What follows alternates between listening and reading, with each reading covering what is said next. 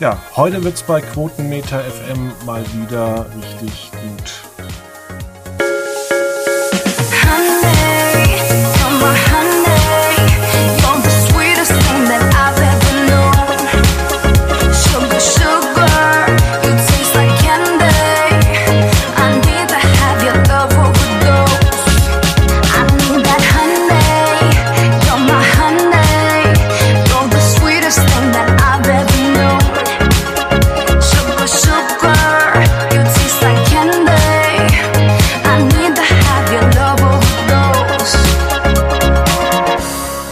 Willkommen bei Ausgabe 605 bei Quotenmeter FM. Ähm, nachdem wir letzte Woche über Willi Herrn und Promis unter Palmen gesprochen haben, nachdem ich mir wirklich das angeguckt habe, nachdem ich seelisch gelitten habe, kommen wir jetzt endlich mal wieder zu was Tollem. Und ähm, da habe ich mir einen Gast eingeladen. Hallo Dennis. Moin, hallo, danke, dass ich hier sein darf. Ja, ich danke dir, weil es ist inzwischen so, dass äh, ja immer mehr Menschen ähm, immer mehr Streamingdienste haben, aber nicht jeder. Und gerade bei unserem Thema Watchmen ähm, wird es richtig schwierig, jemanden zu suchen. Ähm, aber du hast ja auch vielseitige Hobbys, denn du hast ja natürlich noch einen eigenen Podcast, auf den wir hier einfach mal hinweisen. Und zwar ähm, kein Podcast zum Dauerjubeln. Du hast keinen FC Bayern München Podcast, sondern Ja, leider über den ersten FC Köln, in dem ich vor ein paar Jahren mein Herz verloren habe und das manchmal schon bereut habe zwischendurch. ach, das ist doch immer so. Der heißt trotzdem hier. Genau. Ist eine gute Kampfansage. Tja, genau. Mal schauen, ob das in vier Spieltagen auch noch der Fall sein wird. Ja, so ist es nun mal. Äh, man muss auf und absteigen, das gehört nun mal dazu. Ähm, glaubst du, wenn ich mal so fragen darf, dass langfristig eine Superliga kommt? Nein, glaube ich nicht. Ich vermute, sie haben da jetzt einfach ihre Karten auf den Tisch gelegt, um für sich selber ein paar Vorteile rauszuverhandeln.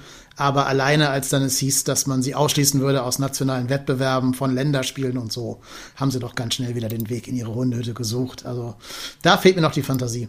Okay, ich bin tatsächlich ein bisschen anderer Meinung. Ich glaube, das wird jetzt äh, gerichtlich langfristig entschieden und vielleicht kommt dann auch erst eine Entscheidung in den nächsten zehn Jahren. Aber ich finde zum Beispiel die Champions League in ihrer jetzigen Form und wie sie demnächst wird, ähm, persönlich echt langweilig. Das ist ja quasi schon eine Super League, ne? Mit sehr wenig Ja. Durchlässigkeit nach unten, wo man ein bisschen unter sich bleiben kann. Ja, stimmt natürlich. Wird schwer für den ersten FC Köln da reinzukommen in diese äh, Phalanx. Ja, jetzt kommen wir zu, zu Watchmen, der Fernsehserie, beziehungsweise zu den Comics und auch den Film, den du verschlungen hast. Ähm, wie ist denn da die Reihenfolge, die man besprechen sollte? Wenn man jetzt nur auf die Serie schaut, ähm, würde ich sagen, dass man tatsächlich erstmal nur auf die Serie gucken kann. Ich finde nämlich, man kann sie sogar relativ unabhängig davon gucken, ob man zum Beispiel den Film gesehen hat. Ich würde sogar fast behaupten, den Film gesehen zu haben, ist ein wenig hinderlich, wenn man die Serie besprechen möchte, weil die Serie den Film nämlich an sehr, sehr vielen Stellen bewusst ignoriert und sich komplett auf den Comic-Kanon stürzt. Das Ja. betrifft vor allem das Ende. Ähm, welche Vorerfahrung hattest du, als du die Serie gesehen hast, Fabian? Ähm, bei mir war es so, ich habe den Film damals 2009 gesehen auf, äh, ich glaube, Blu-ray habe ich mir das damals schon gekauft, habe den angeguckt, ähm, fand, ähm, dass der super inszeniert war ähm, und bin dann auch ähm, in die Serie eigentlich relativ ähm, ja, entspannt reingegangen, weil die auch von Damien Lindelof ist und von dem habe ich bislang ähm, fast nur Gutes erlebt. Also äh, The Leftovers zum Beispiel fand ich gar nicht gut, aber äh, World Beyond ähm, oder Lost, äh, teilweise auch seine Arbeiten an Crossing Jordan, haben mir sehr gut gefallen. Ich fand ja The Leftovers eine fantastische Serie und finde sogar, man sieht einige Elemente von Leftovers auch bei Watchmen. Man merkt zum Beispiel, da kommen wir später darauf zu sprechen, glaube ich, Lindelof ist ein Romantiker, glaube ich. Und so hat er auch seine, seine Watchmen-Verfilmung angelegt. Das hat recht wenig mit dem Zack Snyder-Film zu tun. Und ich vermute mal, wenn du nur den Film gesehen hast, warst du wahrscheinlich sehr, sehr verwirrt, warum da plötzlich irgendwelche Tintenfische vom Himmel regnen.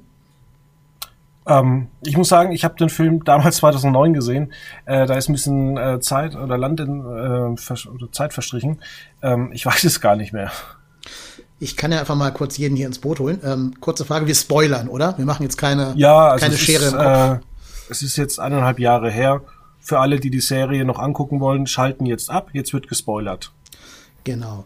Und zwar ist es nämlich so, dass der Zack Snyder-Film das Ende des Comics komplett geändert hat. Und zwar so, dass es für jemanden, der nur den Film kennt, überhaupt keinen Sinn ergeben kann, warum diese Tintenfische in Folge 1 vom Himmel regnen.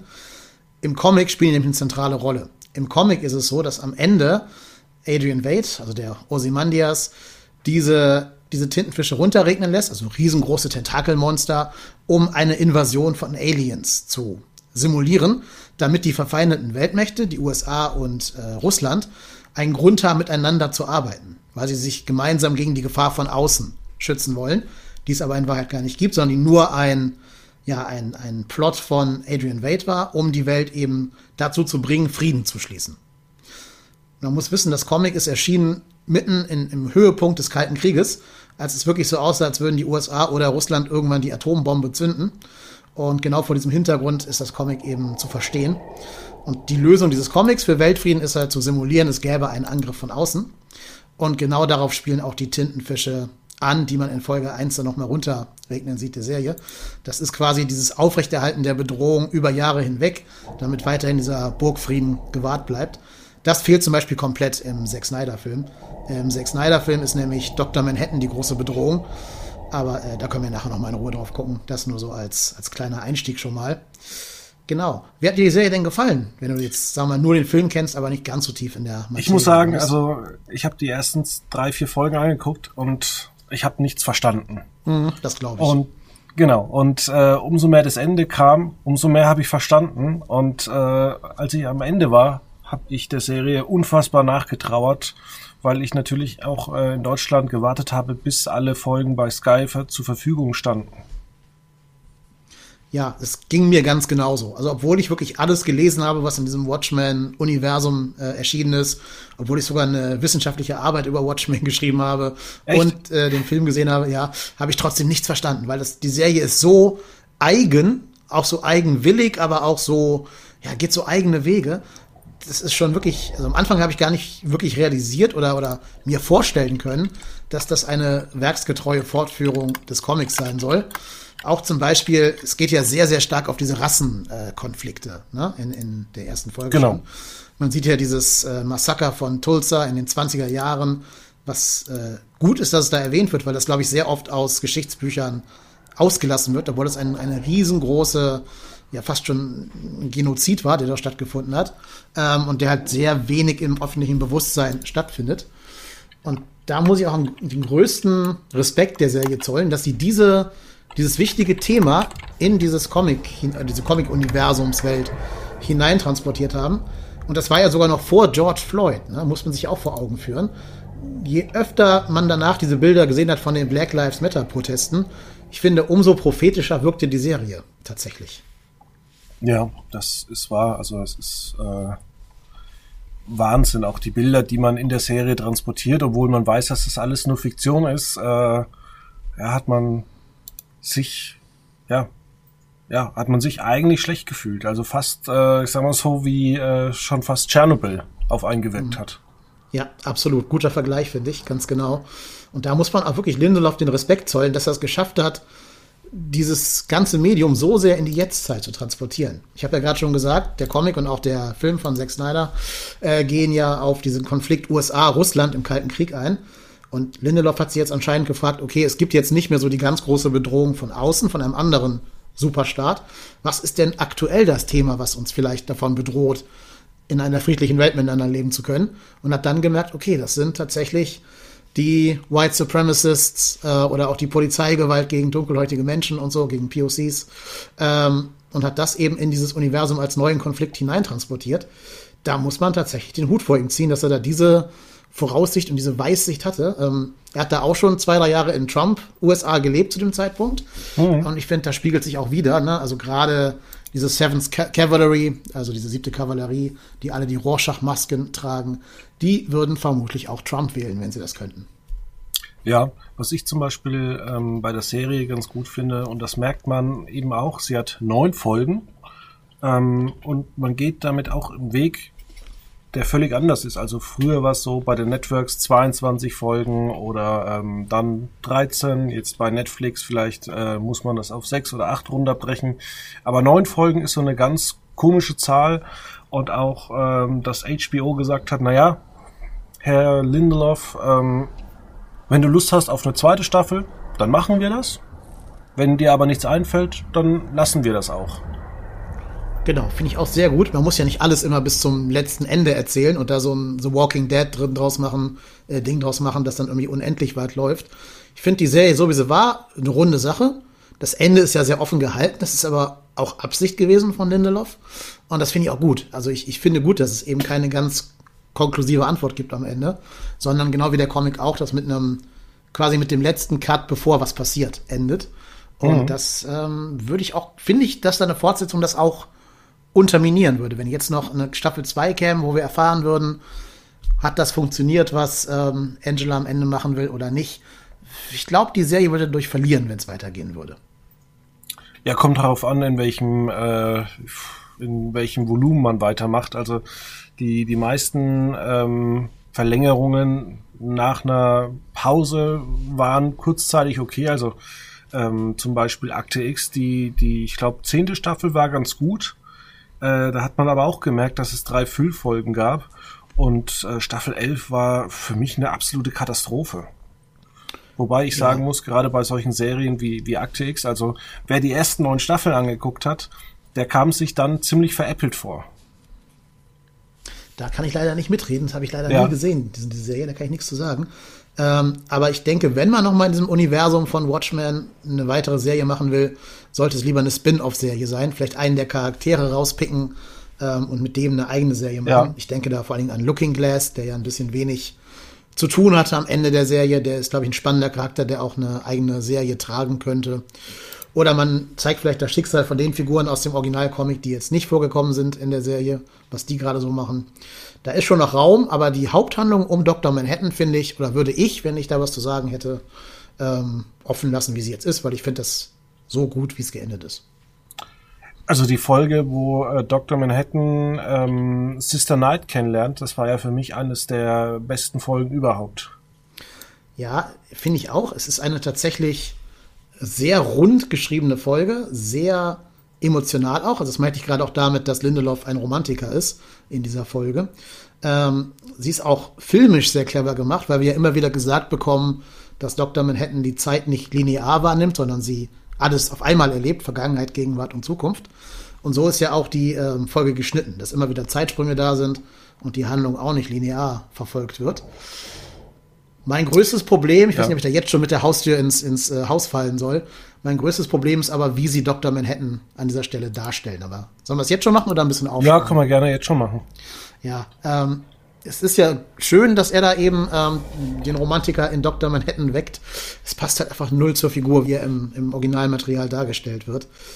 Die Idee von der Figur Dr. Manhattan ist die, dass ähm, er ja diese gottgleichen Kräfte bekommt, ne, durch diesen intrinsischen Feldgenerator, der ihn in seine Einzelteile zerlegt und er muss sich dann wieder selber zusammenpuzzeln und hat dadurch im Endeffekt die Kontrolle über, ja, über Materie, kann Dinge erschaffen, kann im Endeffekt alles machen, was er will, ähm, erlebt die Zeit nicht mehr als linear, sondern als äh, eben dehnbare, dehnbare Wahrnehmungsform.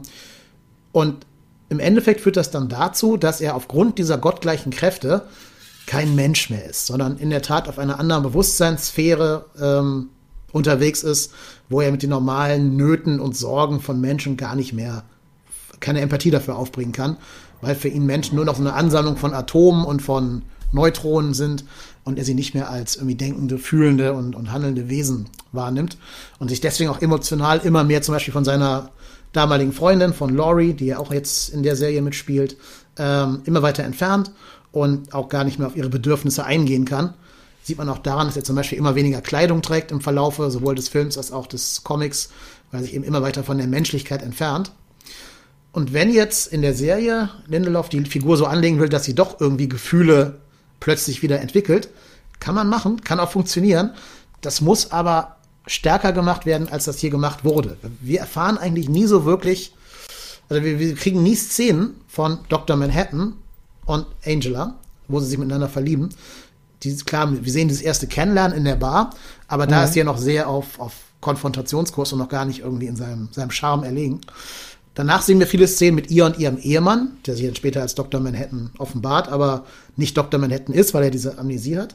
Ähm, und deswegen wird für mich, oder ist es für mich zu schwach, um zu sagen, dieses gottgleiche Wesen wird jetzt wieder Mensch für eine Begegnung, die innerhalb von einer Folge abgehandelt wird.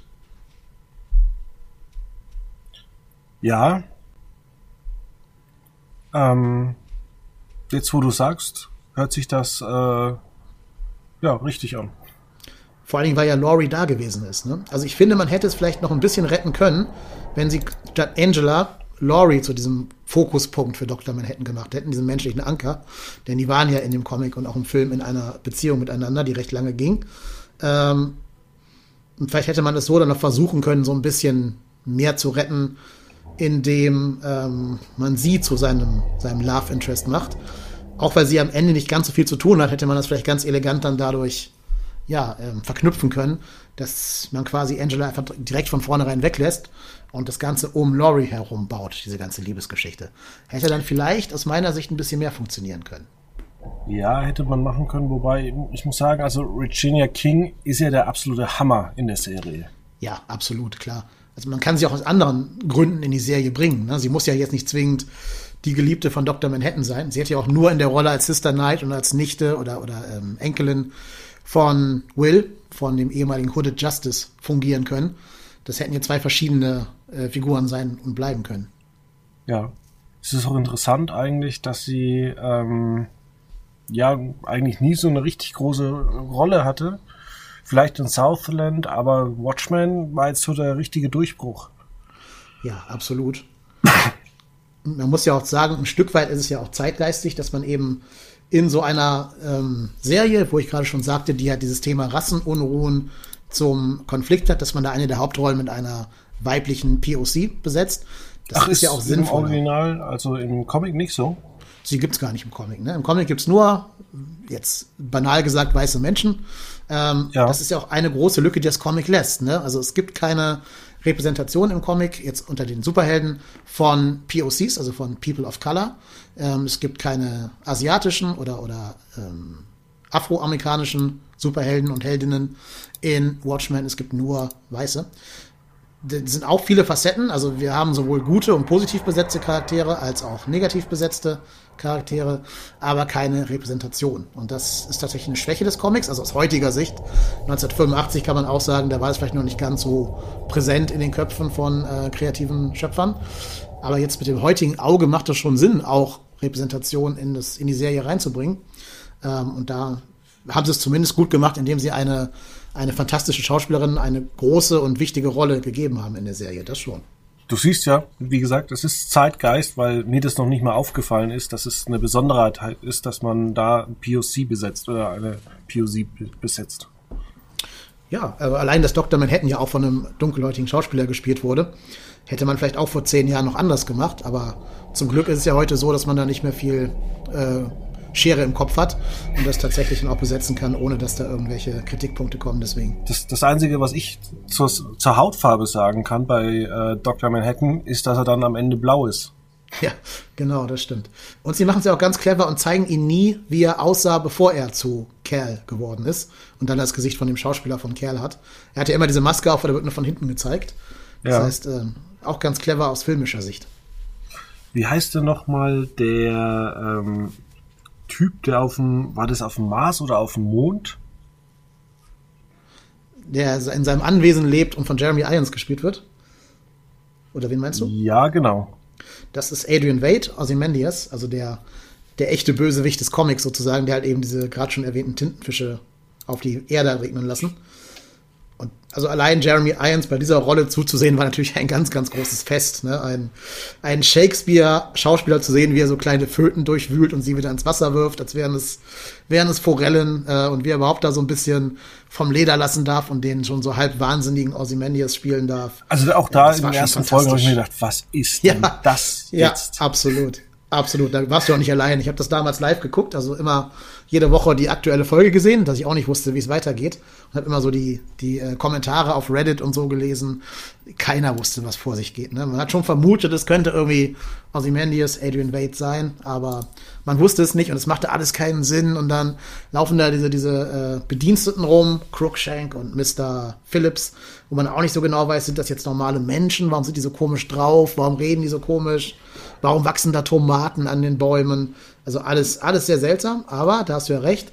Es wird am Ende ja alles rund gemacht und das ist auch schon eine Leistung, am Anfang so wenig Sinn zu ergeben und am Ende passt alles perfekt dann in eine letzte Folge rein. Das ist schon clever konzipiert. Das ist wahr.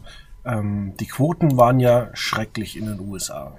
Und in Deutschland waren die jetzt auch nicht wirklich berauschend. Glaubst du, dass einfach viele gesagt haben, ich gucke mir das zeitversetzt an? Also, ähm, ja, erstmal die Frage. Ja, das ist natürlich auch ein Stück weit Special Interest. Ne? Ähm, wie du gerade schon gesagt hast, ist keine zugängliche Serie. Die erste Folge guckt man und versteht gar nichts unterm Strich. Und dann dran zu bleiben, da muss man schon irgendwie ein Interesse an dem Quellmaterial vielleicht haben. Und ich weiß nicht, aber da bist du vielleicht der, der bessere Ansprechpartner. Ich weiß auch nicht, wie prominent zum Beispiel HBO Max hier bei uns äh, oder in den USA ist und bei uns halt eben Sky. Also wie viele Menschen wirklich Serien über Sky gucken. Ich Also glaube, bei Sky ist es so, so? Sachen wie 911 äh, hat eine unfassbar große Reichweite, auch The Good Doctor. Aber natürlich jetzt solche Serien, ich glaube, dass inzwischen viel gestreamt wird und gerade von den Serienfans auch bei Sky ähm, ist eigentlich äh, Sky mehr eine Streaming-Plattform geworden. Und ähm, ich denke auch, das ist ähnlich wie das Paradebeispiel Sopranos. Jeder hat irgendwie mal Sopranos oder ähm, Breaking Bad angeguckt. Allerdings auf völlig andere Wege. Wenn man sich überlegt, also zum Beispiel in Deutschland lief Breaking Bad damals auf Arte. Und ich glaube auch zu einer sehr unfreundlichen Uhrzeit, ne? Genau. Ja. Und äh, Sopranos lief erst im ZDF, dann mal eine Staffel sogar äh, irgendwann bei bei Kabel 1, aber eigentlich ähm, macht sich Warner immer die Taschen voll mit DVD-Verkäufen und digitalen Downloads. Ja. Klar. Ich meine, da sind wir ja schon heute ein Stück weiter, dass man auch so Serien on demand schauen kann oder die Blu-ray-Auswertung relativ zeitnah dann meistens erscheint. Ich glaube, da warten auch viele Leute drauf. Also vielleicht keine Lust haben, dann eben auf Kabel 1 irgendwas mit Werbeunterbrechung zu sehen. Oder ich meine, ich glaube, bei Sky kann man es ja zumindest im O-Ton gucken. Das ist ja schon mal ein Schritt in die richtige Richtung. Aber das waren Sachen, die mir zum Beispiel bei den Sopranos das komplett verlitten haben, dass ich das damals auf Kabel 1 auf Deutsch hätte gucken müssen. Oder auch bei The Shield, auch eine fantastische Serie, lief auch auf Kabel 1, aber leider nur auf Deutsch. Das war für mich dann immer ein Grund, lieber auf die DVD zu warten, was damals noch zwei Jahre Wartezeit war oder so. Ja. Ähm, genau, aber ich glaube, das hat viele Menschen auch daran gehindert, solche Serien im deutschen Fernsehen zu entdecken. Ich persönlich glaube ja auch nicht, dass äh, HBO Max allzu schnell nach Deutschland kommt. Man sagt es zwar immer, aber äh, man muss ja auch sagen, ähm, man war jetzt bei HBO ziemlich nett zu Lindelof. Auf der anderen Seite ist Warner eine alte Verkaufsbude. Das ist unfassbar. Die verscherbeln alles an jeden. Hauptsache, der bekommt es, der am meisten bezahlt.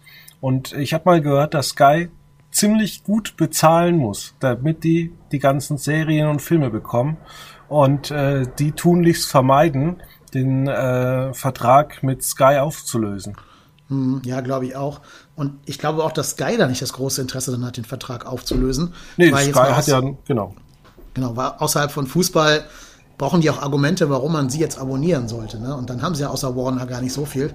Warner und Ja, sie haben NB die NBC-Sachen, die komischerweise äh, äh, völlige Durchschnittsware sind, aber die funktionieren in Deutschland wie auch äh, in den USA. Also diese, diese 0815 NBC-Serien wie äh, Chicago Fire oder so, ähm, wo jetzt keiner sagt irgendwie, da ist jetzt äh, sind die Autoren vom Himmel gefallen und äh, haben eine goldene Feder. Aber das wird tatsächlich in der breiten Masse geguckt. Ja, jedem das seine. Ne? Ähm, aber ich glaube, da in dem Vergleich ist dann Watchmen schon sehr speziell, wenn man das mit jetzt sowas wie Chicago Fire vergleichen würde. Das ist ja auch nichts, wo man mal reinzappen kann, dann mal eine Folge verpasst und dann wieder einsteigen könnte. Das ist ja überhaupt nicht gemacht fürs lineare Fernsehen. Das kann man wirklich nur on demand gucken und am besten auch mit wenig Abstand zwischen den einzelnen Folgen, weil es super viele Ostereier gibt, die sich schon in, äh, in Folge 1 verstecken, die dann in Folge 9 wichtig werden. Also das auch gerade das zweite Mal gucken jetzt bei mir noch mal ganz viel ähm, ist mir aufgefallen, was, was da schon so an Vorausdeutungen und Foreshadowing und so existiert hat. Das ist schon richtig gut gemacht von Lindelof. Da sieht man eben auch, was passiert, wenn man jemanden einfach mal machen lässt. Ne? Wenn man eine kreative Person relativ ungestört vor sich hinschreiben lässt und ähm, da nicht irgendwie mit irgendwelchen äußeren Einflüssen konfrontiert und irgendwelche Directorial Mandates da reinbringt oder irgendwelche Produzentenvorgaben macht oder sowas, dann kommt Genau. teilweise Und gute Sachen man merkt es ja auch bei, das Paradebeispiel ist ja immer die letzte Staffel von Breaking Bad, Ja. die von 13 auf 16 Folgen angehoben worden ist, damit man sie teilen kann in zwei Hälften mit jeweils acht Folgen. Man merkt einfach diese drei Füllfolgen. Ja, absolut. Ähm, ein negatives Gegenbeispiel wäre vielleicht Game of Thrones, Staffel 8. Da hätte vielleicht schon mal jemand sagen müssen, hier Freunde, ist das euer Ernst? Wollt ihr das wirklich genauso senden? Aber gut, kann gut gehen, kann auch schlecht gehen. Das Ding ist, bei, bei der letzten Staffel von Game of Thrones, äh, die hatten einfach keine ähm, ja, Buchvorlage mehr, sondern eigentlich nur die Erzählungen, wie das Buch ausgehen soll. Ja. Ähm, und ich glaube, Disney ist auch ganz glücklich, dass sie den Star Wars-Vertrag mit den beiden aufgelöst haben. Das glaube ich wohl auch. Die beiden sind jetzt quasi Kassengift, per Definition. Ja, aber sie haben, glaube ich, mit Netflix noch einen Vertrag. Ja, die wollen jetzt eine chinesische Sci-Fi-Serie adaptieren. Ich habe gerade vergessen, wie sie heißt. Äh, Komme ich gerade nicht drauf. Genau, bin ich mal gespannt. Aber also mich haben sie nicht überzeugt in dem Moment, wo sie das Buchmaterial überwunden haben. Ja, ähm, jetzt habe ich noch eine persönliche Frage, ähm, weil ich mich damit null auskenne. Also ich habe mich da auch, oder ich, es gibt in Deutschland für mich wenig Anlaufstellen. Ähm, wie kommt man denn eigentlich so an die Comics ran? Also muss man da in der Großstadt wohnen? Äh, muss man da zu einem gewissen Händler gehen? Ist da vielleicht DC Comics im Internet gut aufgestellt? Genau, also da gibt's ganz viele Wege. Sowas wie Watchmen, also ich fange mal anders an. Die allermeisten Comics werden heute nicht mehr geschrieben, um sie als Einzelheft zu lesen, die man, wie man es von früher kennt, eine Ausgabe von Batman und dann geht's nächsten Monat weiter oder so. Die allermeisten Comics werden heute so geschrieben, dass ein Handlungsbogen so sechs bis acht äh, Ausgaben umfasst und dann werden sie in einem sogenannten Trade Paperback, also einem Sammelband, gesammelt. Und diesen Sammelband kann man ganz normal im Buchhandel beziehen, tatsächlich. Ähm, die haben eine ISBN-Nummer und die kann man wirklich in jeder gut sortierten Buchhandlung kaufen oder zumindest bestellen, wenn sie nicht vorrätig sein soll. Da haben auch zum Beispiel die Bahnhofsbuchhandlungen meistens ganz eigene Abteilungen für. Das ist jetzt zumindest, wenn man es auf Deutsch lesen möchte. Wer es auf Englisch lesen möchte, kann entweder tatsächlich auch einfach bei Amazon gucken und sich dort den englischen Trade Paperback besorgen oder anderen Geschäften, die ähnlich sind wie Amazon. Man kann auch einfach auf Comixology gehen. Comixology ist einfach die digitale äh, Buchhandlung von Amazon und dort kann man diese Comics dann tatsächlich digital kaufen. Das wusste ich gar nicht. Ja, ja, es gibt also ganz, ganz großen Markt für digitale Comics. Es gibt ein paar, die erscheinen sogar nur noch digital und gar nicht mehr im Buchhandel. Einfach, weil man damit auch die Vertriebskosten und die Druckkosten sparen kann, natürlich. Ist ja logisch. Ähm, und zum Beispiel kann man auch äh, natürlich in den klassischen Comicladen noch gehen. Den gibt's ja gerade in den Großstädten. Jetzt hier in Hamburg, alleine da, wo ich wohne, gibt es fünf oder sechs in fußläufiger Nähe. Die haben, glaube ich, jetzt sogar offen, weil es ja offiziell Buchhandlungen sind. Ähm, Ähm, Genau. Ich glaube, der Volker von Massengeschmack ähm, Genau. macht da auch relativ viel. Genau, der Eldorado-Laden, der ist auch bei mir hier um die Ecke, irgendwie 700 Meter oder sowas von hier. Äh, Ja. Genau, die haben, die haben alle gerade offen und da kann man auch hingehen und sich auch zur Not beraten lassen. Und an dieser Stelle kann ich ja mal erwähnen, also ähm, ich hoffe, dass ich es hier im Laufe dieses Podcasts schaffe, das Comic Watchman den Hörerinnen und Hörern schmackhaft zu machen. Weil ich finde, wenn man in seinem Leben ein Comic gelesen haben sollte, dann dieses. Ist Ich sag aber auch dazu. ein- Ja. Ja, ja bitte? Ist es dann auch ein Sammelband über sechs bis acht Ja. Ausgaben? Also es sind zwölf Ausgaben, genau, also schön dicker Sammelband, da liest man auch ordentlich lange dran, aber äh, der ist sein Geld absolut wert. Das ist einfach eines der hochwertigsten. Frage. Ja, das ist eines Was der hochwertigsten Comics, die es gibt. Ja, wenn du das als Softcover, also mit weichem äh, Einband nimmst, kommst du da mit 20 Euro durch. Ist jetzt also auch nicht teurer als ein neu erschienener Roman quasi. Ja, ist Ähm, günstig, muss ich sagen. Ja, da, also schon, wir Fall. reden jetzt von diesen zwölf Bänden und ja, genau. 20 Euro. Ist jetzt, genau, also 20, 25 Euro, nagel mich Ja. da jetzt nicht fest. Ne? Ähm, du kriegst auch immer wieder ähm, Deluxe Editions, die sind im Hardcover und haben noch jede Menge Bonusmaterial, Füllmaterial und sonst irgendwas. Die sind dann ein bisschen teurer. Ne? Die sind dann schon so im Bereich von, ja, vielleicht 50 Euro, würde ich jetzt mal über den Daumen gepeilt schätzen. Ähm, das ist dann aber so ein Liebhaberstück. Ne? Das ist dann wie ein, wie ein Steelbook, wie ein Steelbook bei DVDs. Das kauft ja auch nicht der normale Saturngänger, sondern jeder, meistens jemand, der irgendwie großer Fan vom Medium oder von, von dem Film an sich ist. Also man kann locker mit diesem Softcover einsteigen, einfach mal schmökern und dann ähm, kann man sich da entscheiden, ob man da noch in das Deluxe-Cover ähm, investieren möchte. Oder man kauft einfach die allererste Ausgabe, Watchmen 1, auf Comixology. Das kostet dann da irgendwie 90 Cent oder sowas oder 99 Cent und kann gucken, ob das was für einen ist. Ach nee, ich bin nicht, ich bin so ein Typ, der kauft lieber gleich alles. Also ich habe damals äh, auch diese Gras-Edition von Six Feet Under gekauft. Ich fand die erste Staffel übelst langweilig von Six Feet Under. Ab Staffel 2 hat's mich aber dann richtig gepackt. Ähm, ich würde mir dann tatsächlich äh, für 20, 25 Euro die komplette ähm, ja, Ausgabe holen, ähm, weil mich das dann doch ein bisschen mehr reizt und weil ich mir das vielleicht dann doch ins Regal stellen möchte. Ja, sieht auch sehr edel aus und ich wette, auch da kann Volker dich zur Not beraten. Okay. Ja, ich komme ja aus Würzburg, also ich werde jetzt zu Volkern natürlich nicht äh, hochfahren. Gut, das stimmt, das stimmt. Vielleicht lasse ich es mir schicken. Äh, Grüße gehen auf jeden Fall raus. Äh, was für Comics sind denn zurzeit empfehlenswert und ähm, ist DC von den Comics und vielleicht von den Filmen zurzeit äh, besser als äh, ja Marvel? Nee, das kann man, glaube ich, ganz klar beantworten. Nein, Marvel hat es geschafft, so einen Filmstandard hinzulegen, dass selbst schlechte Marvel-Filme immer noch auf einem gewissen Niveau sich einpendeln. Ne, so, so ein bisschen Ja, wie. ich, ich komme ja heutzutage gar nicht mehr nach mit Marvel. Ja, es ist Arbeit, ne? Man muss wirklich Zeit investieren, um da auf up to date zu bleiben. Jetzt heute ist das Finale von Falcon and the Winter Soldier erschienen, habe ich auch nicht schauen können bis jetzt. Aber die schaffen heute? es einfach Oh, immer. verdammt. Ja, ja, ja, heute. Auf Ganz, Disney ganz Plus. schlecht. Wir haben nämlich nächste Woche ein Interview mit, äh, nee, Moment, von welchen heute reden wir? Reden wir von Ich rede vom Aufnahmedatum, vom 23.04. Okay. Wir haben nächste Woche am 28. nämlich ein Interview mit Daniel Brühl. Oh, ja, ganz spannend. Der spielt auch eine ganz fantastische Rolle in äh, Falcon and the Winter Soldier. Also ich freue mich sehr für ihn, dass er das geschafft hat, sich da in Hollywood zu etablieren, nach Tarantino jetzt auch bei, bei Marvel-Filmen. Ähm, ja, und eine Frage von vorhin zu beantworten. DC ist halt immer so Hit und Miss. Ne? Die machen Filme, die man gut gucken kann, wie Aquaman oder Shazam. Und dann kommt danach direkt wieder zuverlässig irgendeine Gurke, so wie Wonder Woman 1984, die ich schon aufreizend schlecht fand. So schlecht, dass ich da wirklich am liebsten, am liebsten einen Text geschrieben hätte, wo ich das ganze Ding von vorne bis hinten zerreiße. Und dann haben sie ja geschafft, dass die Zack Snyder ähm, überreden konnten, dann doch noch mal Justice League neu zu schneiden in so einem Vier-Stunden-Cut.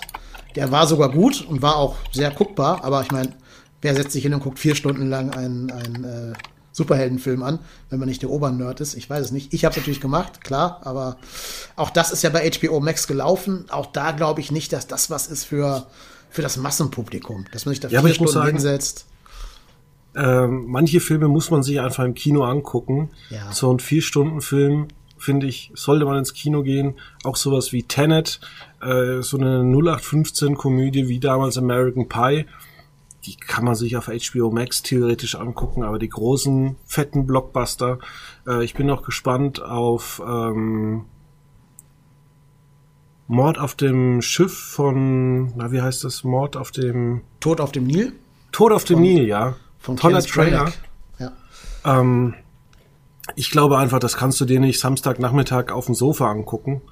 Und äh, es gibt da halt so verschiedene Werte. Ich war mal vor kurzem auf einer, also vor Corona auf einer Geburtstagsfeier ähm, im Biergarten irgendwie Samstagnachmittag um 15 Uhr, hab dann irgendwie noch die Wohnung äh, so um 11 sauber gemacht, hab dann ähm, Independence Day 2 angeguckt und habe dann eben mit meinen Freunden im Biergarten darüber geredet und habe dann so gemeint, ja, ist ein ganz netter Film, hat mich gut unterhalten, wo ich dann von vielen einfach nur gehört habe, echt, das war so ein miserabler Film, der ganze Samstagabend war ruiniert und da sieht man eigentlich, was das für ein Unterschied ist, weil ich habe den halt kostenfrei, weil ich ein Sky-Abo habe, einfach mal so weggeguckt. Ja, ich glaube, dafür ist der Film auch da, ne? An so einem Sonntagabend oder Nachmittag, wo sonst nichts geht, Netflix oder Sky anmachen und dann so nebenbei berieseln lassen. Ich glaube, bei dem Film hätte ich mich auch geärgert, wenn ich dafür 12 Euro im Kino ausgegeben hätte. Ja, und ich glaube trotzdem, dass äh, so ein oder andere Film immer noch, ich glaube, dass das Kino da bes- bestehen bleibt und ähm, dass die Filme einfach äh, wahrscheinlich immer besser werden. Also ich hätte mir jetzt auch nicht Tenet irgendwie zwischen Tür und Angel zu Hause angeguckt. Nee, das stimmt. Ich habe den zweimal gesehen, einmal im Kino, einmal im Heimkino. Heimkino hatte den Vorteil, dass man verstehen konnte, was die Leute gesagt haben in Tenet. Ich fand die Soundabmischung unheimlich schlecht im, im Auto. Habe ich jetzt auch schon von mehreren Leuten gehört. Also ich habe nichts verstanden. Ich war im Savoy in Hamburg. Das ist ein sehr gutes Kino mit einer ganz tollen Soundanlage. Ich habe kein Wort verstanden. Und ich habe kein Problem mit der Das- Sprache, einfach nur mit der Akustik gehabt. Das wundert mich. Ähm, warst du schon mal in den Studios von Warner Brothers? Äh, nein, jetzt doch nicht. Also die haben da ein Mischpult oder die haben mehrere Mischpulte, die sind 10 Meter lang. Und die mischen das eigentlich so ab, dass du das immer noch theoretisch in Mono, Stereo hören solltest, aber auch in den neuesten Varianten. Ja, aber Nolan will das ja nicht, ne? Nolan dreht ja den, den Ton am Set und schneidet ihn damit und muss dann versuchen, hinterher die, die, das, die Lautstärke der IMAX-Kameras äh, zu übertönen mit der Musik. Der macht keine, keine Nachsynchronisation und deswegen versteht man da auch nichts. Ah. Das ist bei ihm scheinbar gewollt. Das war ja schon bei Interstellar so und auch bei Dunkirk. Ähm, Finde ich jetzt schwer, als jemand, der Filme auf Englisch schaut, was nicht seine Muttersprache ist, da noch zu verstehen, worum es geht. Fandest du eigentlich, dass äh, Tenet kompliziert war? Weil man nichts versteht, ja. Also wenn man halt die, den Dialog verpasst, wo erst erklärt wird, wird es sehr, sehr schwer, dem Film zu folgen. Wenn man das dann nochmal guckt mit Untertiteln oder mit einer anderen Soundanmischung zu Hause im Heimkino, wo man selber ja ein bisschen steuern kann, ähm, dann kann man dem Film schon folgen. Aber also aus dem Kino kam ich raus und musste erstmal googeln, was da gerade passiert ist. Ja. Ähm, das ist dann die, wahrscheinlich die Antwort, warum viele sagen, sie haben den Film nicht verstanden. Ja, das und er ist natürlich auch, eben wie Watchmen, auch eine Herausforderung. Ne? Also, Ja, wobei du, so weißt ja, du weißt ja inzwischen, ähm, mit Ausnahme der Batman-Filme, haben ja fast alle Nolan-Filme ähm, ja eine ähnliche, eine ähnliche Thematik. Ja, ja, klar. Also allein, dass er wieder da mit der Zeit gespielt hat und so, klar. Das ist ja sogar auch artverwandt mit Watchmen, dass da auch die Zeit parallel abläuft und nicht linear. Ähm, klar, aber ich glaube halt, wenn jemand da jetzt reingeht und vielleicht nicht so genau weiß, Christopher Nolan ist der Batman-Typ, ja, was hat er sonst gemacht? Keine Ahnung. Dann ist man da vielleicht so ein bisschen überfordert von den Filmen. Dann, dann, dann will ich noch eine Expertenfrage an dich stellen. Ähm, was ist der beste seiner drei Batman-Filme? Und ich glaube, unsere Meinung wird da auseinandergehen.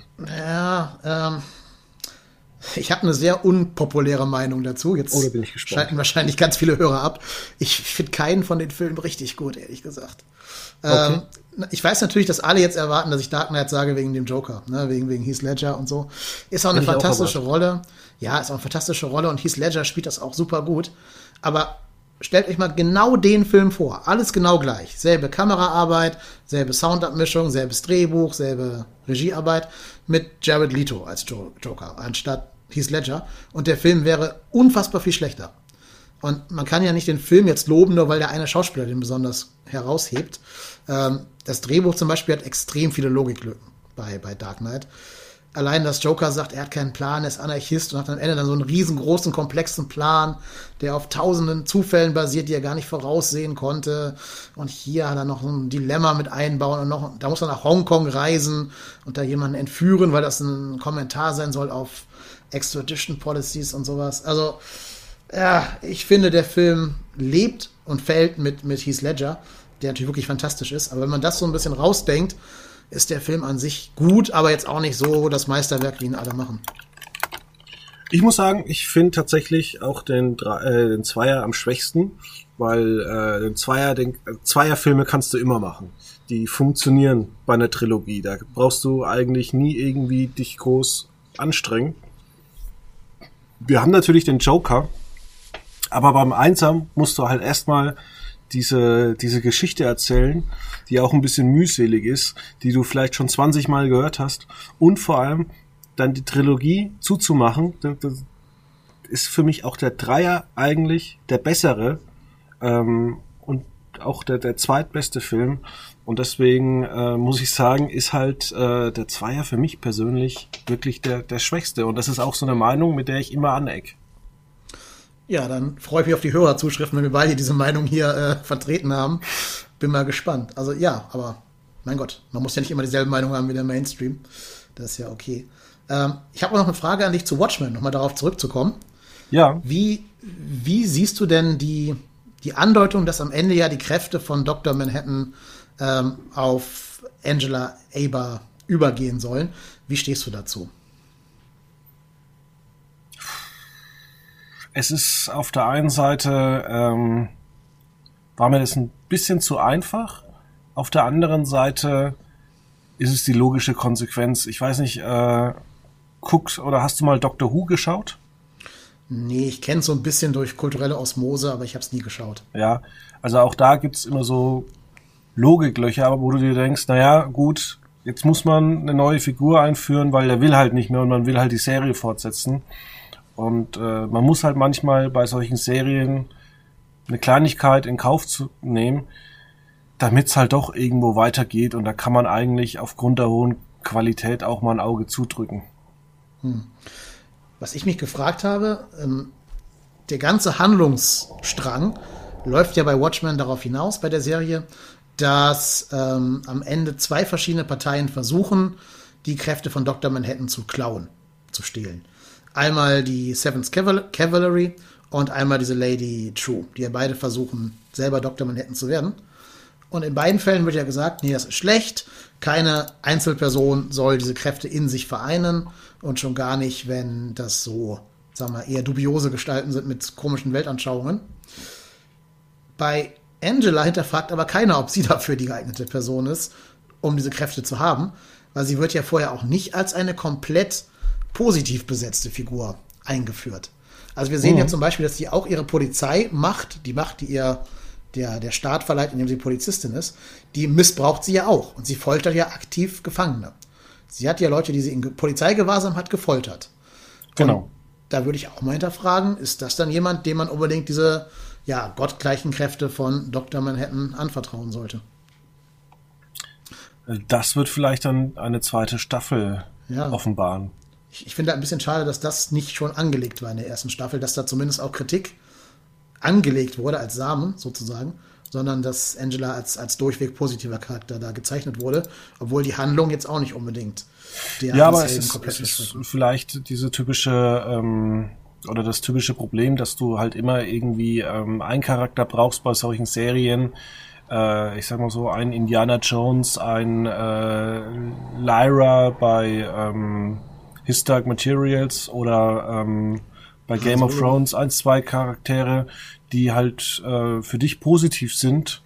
Ähm, bei, bei jeder Serie gibt's ja immer irgendwas, äh, äh, schau dir die Sopranos an, äh, da wird ja auch gefoltert, getötet und am Ende sagt man, naja, Tony hatte irgendwie recht, man muss es irgendwie machen und Ja, das stimmt. Immerhin foltert sie im Namen schwierig. der guten Sache. Das stimmt, das stimmt. ja genau, foltern für eine gute Sache, ja. Ja, genau. Ähm, ja, also ich denke, das, das funktioniert, glaube ich, nicht anders. Du musst ja irgendwie die Leute auch positiv äh, darstellen. Das ist auch so ein ähm, typisches Ding, äh, was man auch vielleicht äh, ganz gut vergleichen kann mit Fluch der Karibik. Wir alle wissen ja, äh, Piraten sind äh, Verbrecher. Äh, es gibt ja immer noch Piraten vor der afrikanischen Küste. Ähm, wir wissen, die Bedrohung ist da. Auf der anderen Seite wird äh, gerade bei Fluch der Karibik vom Schnitt von von der Musik gezeigt in, in wenigen Sekunden. Das ist der Gute.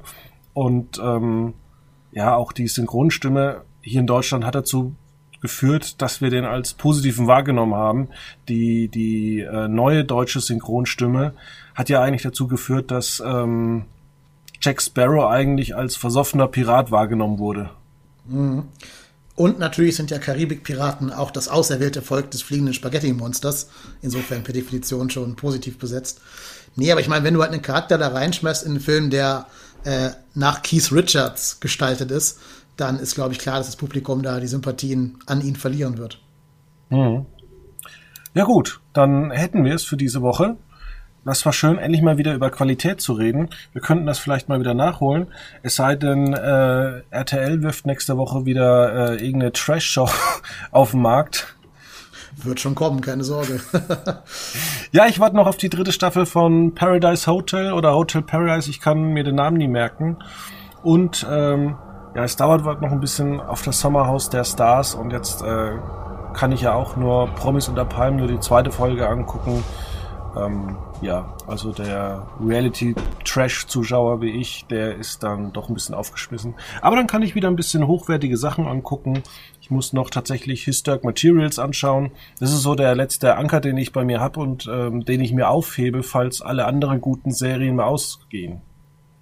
Ja, und jetzt kommen ja die ganzen Disney Plus Marvel-Serien ja auch noch. Die haben ja zumindest eine gewisse Grundqualität. Da ist man ja dann, dann doch ein bisschen versorgt. Genau. Okay, dann vielen Dank, dass du da warst. Wir können nochmal deinen äh, Podcast erwähnen. Trotzdem hier, wie gesagt, du als äh, Hamburger magst den ersten FC Köln. Verrückte Welt. Ja, ich komme komm gebürtig aus der Ecke und bin nur im Exil in Hamburg. Ach so. Ja, dann. Äh, dir auf jeden Fall ein schönes Wochenende und äh, dann hören wir uns die Tage wieder. Ja, ich freue mich und alles Gute. Tschüss.